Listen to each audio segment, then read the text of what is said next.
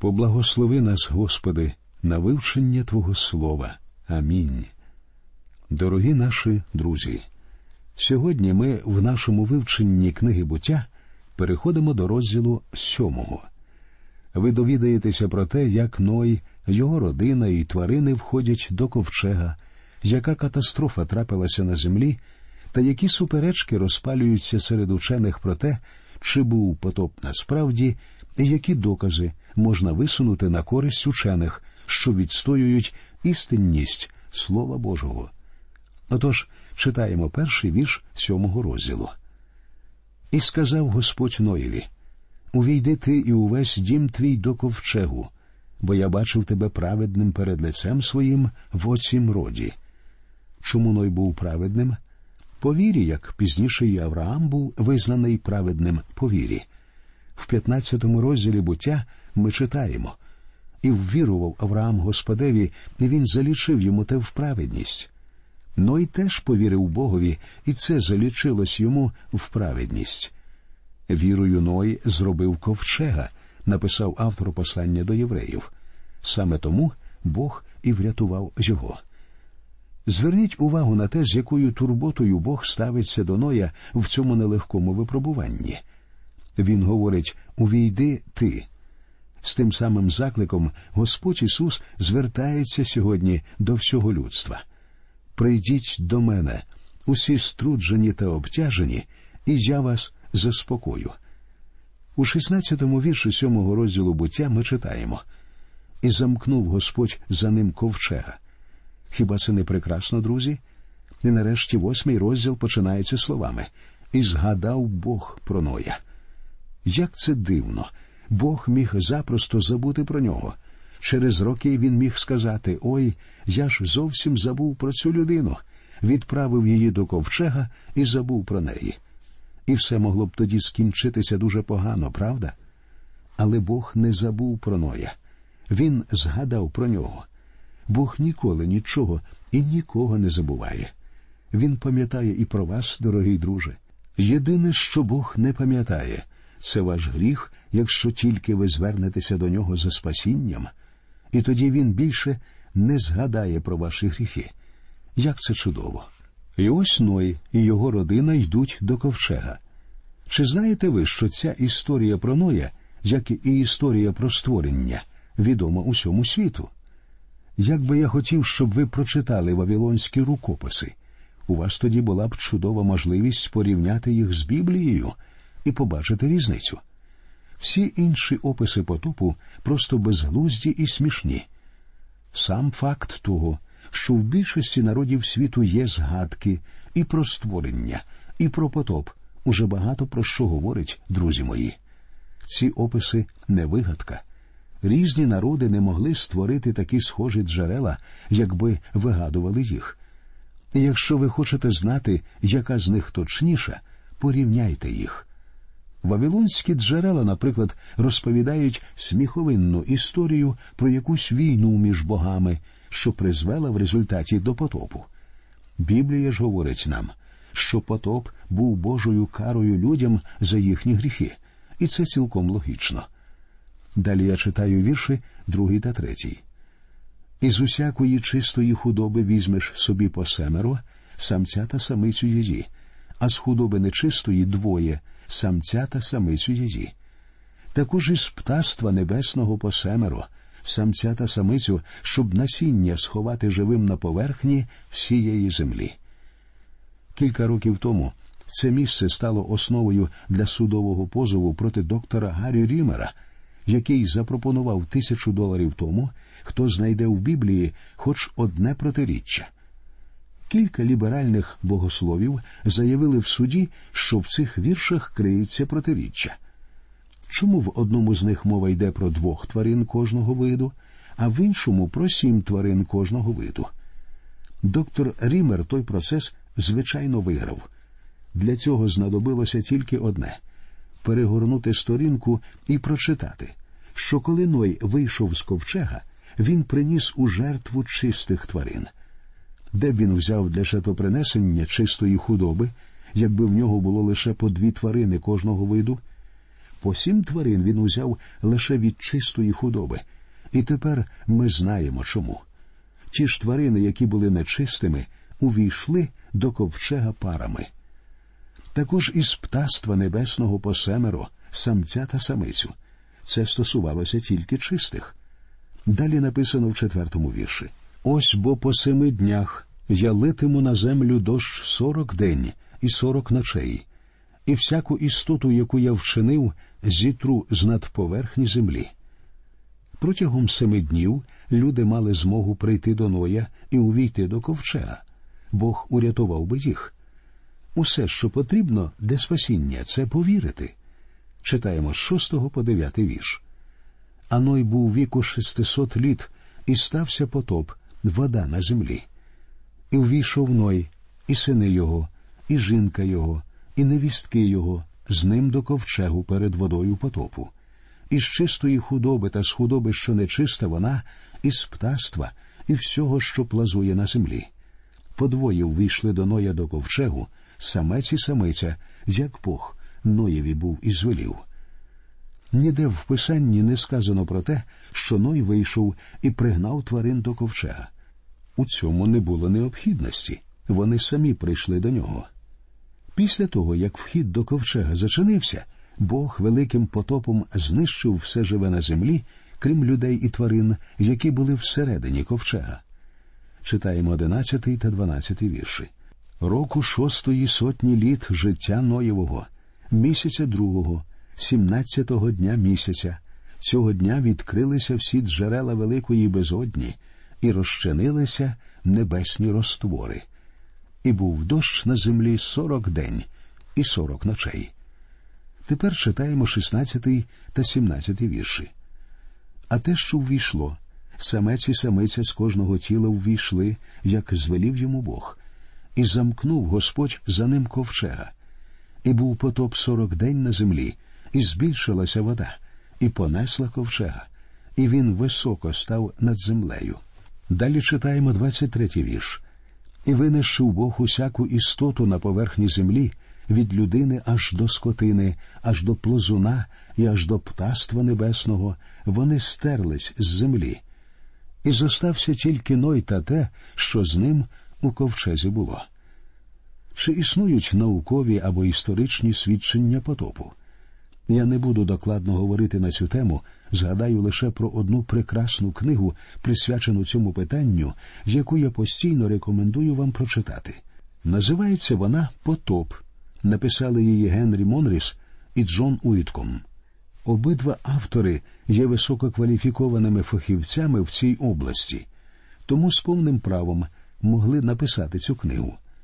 Джон Уіткон, професор богословської семінарії, і Генрі Морріс, викладач університету штату Міннесота, професор, фахівець в області гідравлічної техніки і керівник відділу цивільної техніки Політехнічного інституту штату Вірджинія, об'єднали свої зусилля і написали книгу про той самий потоп, що описаний у книзі буття.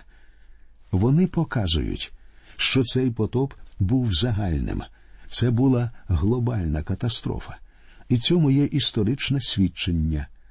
Крім того, вони беруть під сумнів теорію уніформізму, яка стверджує, що процеси, які відбуваються в цей час, характерні для всіх геологічних змін. Це одна з численних теорій, що не зважає на геологічні свідчення загального потопу. Я думаю, що на користь потопу існує безліч історичних свідчень, і я не бачу зараз сенсу обговорювати їх оскільки вони прекрасно викладені в цій суто науковій книзі. Крім того, Генрі Моріс у книзі Біблійні підстави сучасної науки, що вийшла на російській мові, докладно говорить про це і багато інших питань, пов'язаних із удаваним протиріччям між наукою і Біблією. Останнім часом світ побачив безліч книг, що написані людьми, яких я особисто вважаю псевдоінтелегентами і псевдобогословами. Вони вважають, що потоп мав локальний характер, що він охопив лише долину між річками Тигр і Єфрат. Інакше кажучи, ця долина перетворилася в якусь подобу плавального басейну. Книги з креаціонізму повністю спростовують цей погляд. І Писання ясно говорить саме про потоп, що охопив всю землю. Бог сказав, що вся земля буде знищена потопом. Читаємо. І промовив Господь до Ноя. Прийшов кінець кожному тілу перед лицем моїм, бо наповнилася земля насильством від них. І ось я винищу їх із землі. Читаємо ми в шостому розділі книги буття. Люди на той час уже заселили Північну Америку, були там і тварини, ніхто з цим сперечатися не стане.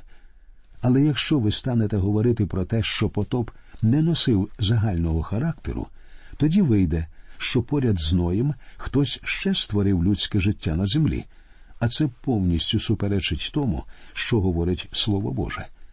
Виходить, що перед вами постає дилема. Вам доведеться або прийняти Боже Слово, або відкинути те, що воно говорить.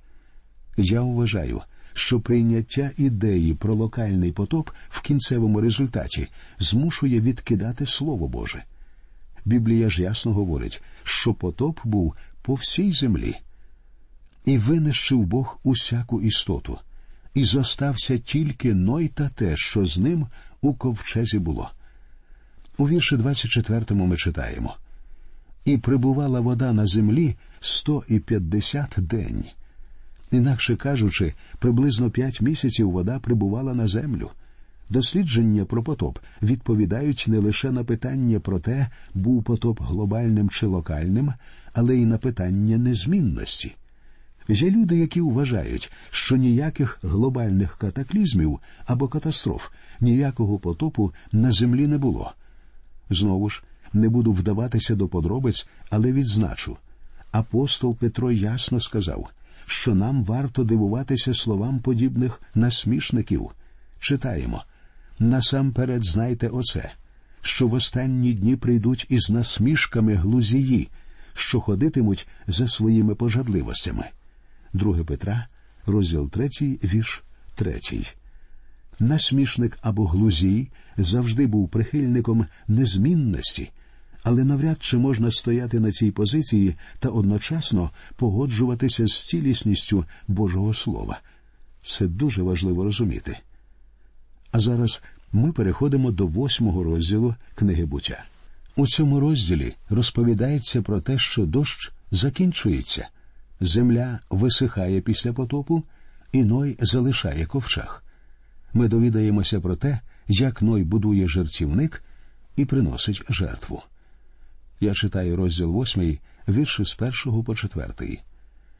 І згадав Бог про Ноя і про кожну звірину та про всяку худобу, що були з ним у ковчезі. І Бог навів вітра на землю, і вода заспокоїлася. І закрились джерела безодні та небесні розтвори, і дощ з неба спинився. І верталася вода з над землі, верталась постійно, і стала вода спадати по ста і п'ятидесяти днях. А сьомого місяця, на сімнадцятий день місяця, ковчег спинився на горах Араратських.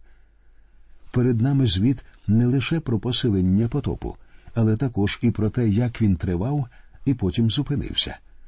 Говориться, що Бог згадав про Ноя. Як чудово, друзі, що Бог пам'ятає про нас. І Бог навів вітра на землю, і вода заспокоїлася. Все це відбулося не за один день. Посилення води тривало 150 днів і ще 261 день вода спадала. Мені уявляється, що все було набагато серйозніше, ніж якась місцева повінь. У віршах п'ятому та шостому написано і постійно вода спадала аж до десятого місяця, а першого дня десятого місяця завиднілися гірські вершки. І сталося по сорока днях, Ной відчинив вікно ковчегу, що його він зробив. Можна сказати, що це початок кінця потопу. Послухайте, що робить Ной, сьомий та восьмий вірші. І вислав він крука, і літав той туди та назад, аж поки не висохла вода з над землі. І послав він від себе голубку, щоб побачити, чи не спала вода з над землі. Воістину Ной перетворюється в якогось орнітолога аматора, що спостерігає за поведінкою птахів. Він випускає цих двох птахів, крука і голубку, і далі у віршах з 9 по 12 ми читаємо. Та не знайшла та голубка місця спочинку для стопи своєї ноги, і вернулась до нього до ковчегу, бо стояла вода на поверхні всієї землі. І вистромив руку, і взяв він її, та й до себе в ковчег упустив її. І він зачекав іще других сім день, і знову з ковчегу голубку послав. І голубка вернулася до нього вечірнього часу, і ось у неї в дзьобку лист оливковий зірваний. І довідався Ной, що спала вода з над землі. І він зачекав іще других сім день, і голубку послав, і вже більше до нього вона не вернулась. Хочу, друзі, щоб ви ясно побачили велику духовну істину, що дається нам у восьмому розділі, у цій розповіді про крука і голубку. Провівши більше року всередині ковчегу, Ной випускає крука, з який не повертається. Голубка, однак, верталася кілька разів, та ще й принесла якийсь зелений листок у дзьобі, оливковий листок. Не знаю, чому голубка і гілочка оливи завжди були і залишаються символом миру, але це так. Не впевнений, що саме в цьому головний зміст другого повернення голубки. Але вона, зрештою, зовсім не повернулася. І це було знаком того, що суд закінчився, і на землю повернувся мир. Але, звичайно, людина, що вийшла з ковчега, була такою ж, як і всі нащадки Адама, із-за яких Бог і наслав потоп як свою кару. І ви побачите, що і після потопу людина не стала кращою. Власне, вона зовсім не змінилася. Тут міститься величезний духовний урок, і я зроблю все можливе, щоб ви його засвоїли. Ной спостерігає за птахами. Він випускає крука, і той не повертається. Чому крук не повернувся? Тут потрібно згадати, чим харчується крук, а харчується він мертвим м'ясом. Після потопу у воді плавало дуже багато трупів тварин, і саме ними харчувався старий крук. І не повернувся він до ковчега тому, що потрапив прямо на бенкет, і йому було дуже добре там. Адже крук нечистий птах. Голуб, навпаки, птах чистий, і саме так про нього говориться далі в писанні. Згадайте, що Ной взяв до ковчега і чистих, і нечистих тварин. Голубка, повернувшись, принесла з собою інформацію. Це був звичайний поштовий голуб. Після другого повернення голубки Ной став справжнім аматором птахів, і голубка принесла свідчення того, що з'являється суха земля. Втретє голубка не повернулася, і Ной довідався, що вода покарання зійшла з землі. Я вже говорив, що всі великі істини Біблії мають відношення до буття. У другому посланні до коринтян в 5.17 написано, що у віруючого дві природи стара і нова. Тому то, коли хто в Христі, то й створіння нове, стародавнє минуло, ото сталося нове. Чисте і нечисте завжди разом. І у вас, і в мене, як у віруючих, є дві природи. Господь наш говорив, що вродилося з тіла є тіло, що ж уродилося з духа є дух. А апостол Павло пише Знаю бо, що не живе в мені, цебто в тілі моїм добре, бо бажання лежить у мені, але щоб виконати добре, того не знаходжу. Павло говорив про боротьбу між цими двома природами. І сьогодні йде боротьба між старою природою і новою природою віруючих. Крук полетів у світ і знайшов у цьому світі собі достатньо трупів, з якими харчувався. Труп, наприклад, слона цілком би підійшов, щоб влаштувати на ньому справжню вакханалію. Дозвольте звернути вашу увагу, що цей крук є гарною ілюстрацією старої природи людини. Стара природа дуже любить усе світське. Ось чому так багато людей сидять біля телевізорів у неділю замість того, щоб іти до церкви. І не говоріть, що у вас є для цього пояснення. Так, у вас стара природа, але це вас не вибачає. Ви не повинні жити, догоджаючи вашій старій природі. Голубка теж полетіла у світ, але не знайшла у ньому спокою та задоволення і повернулася до ковчега. Голубка символізує віруючого у світі. Старий круг полетів у світ і полюбив його. Коли він знайшов старий труп, він напевно подумав, що прийшло тисячолітнє царство. Як бачите, вся справа в точці зору. Один професор якось сказав мені поняття гарного і поганого дуже відносні, і він має рацію щодо відносності. Те, що говорить Бог, добре, а те, що говорить професор, погано. Однак йому зовсім не здається, що він помиляється. Якщо Бог називає щось поганим, це дійсно погано. Віруючому Бог говорить не любіть світу ані того, що в світі. Ви і я всі ми живемо в світі, ми живемо у світі, але не належимо йому. Ми повинні його використовувати, але не зловживати ним. Ми не повинні любити світ, але повинні намагатися переконати за допомогою Слова Божого тих, хто заблукав у цьому світі. Господь сказав нам ідіть по цілому світові та всьому створінню Євангелію проповідуйте. Давайте ж будемо виконувати нашу роботу у цьому світі і звіщати Слово Боже. Це найважливіше. Голубка зрозуміла, до якого світу потрапила, і не знайшла у ньому спокою. Вона знайшла спокій лише всередині ковчега. І якщо хочете, ковчег цей уособлює Христа. На сам кінець дозвольте поставити вам дуже особисте питання. А ви що за птах? Ви круг чи голубка? Якщо ви дитя Боже, то у вас є дві природи. Але за якою саме ви зараз живете? Ви любите те, що від Бога чи ні? Друзі, на цьому я бажаю закінчити нашу бесіду. Нехай Господь вас рясно благословить. До нових зустрічей в ефірі.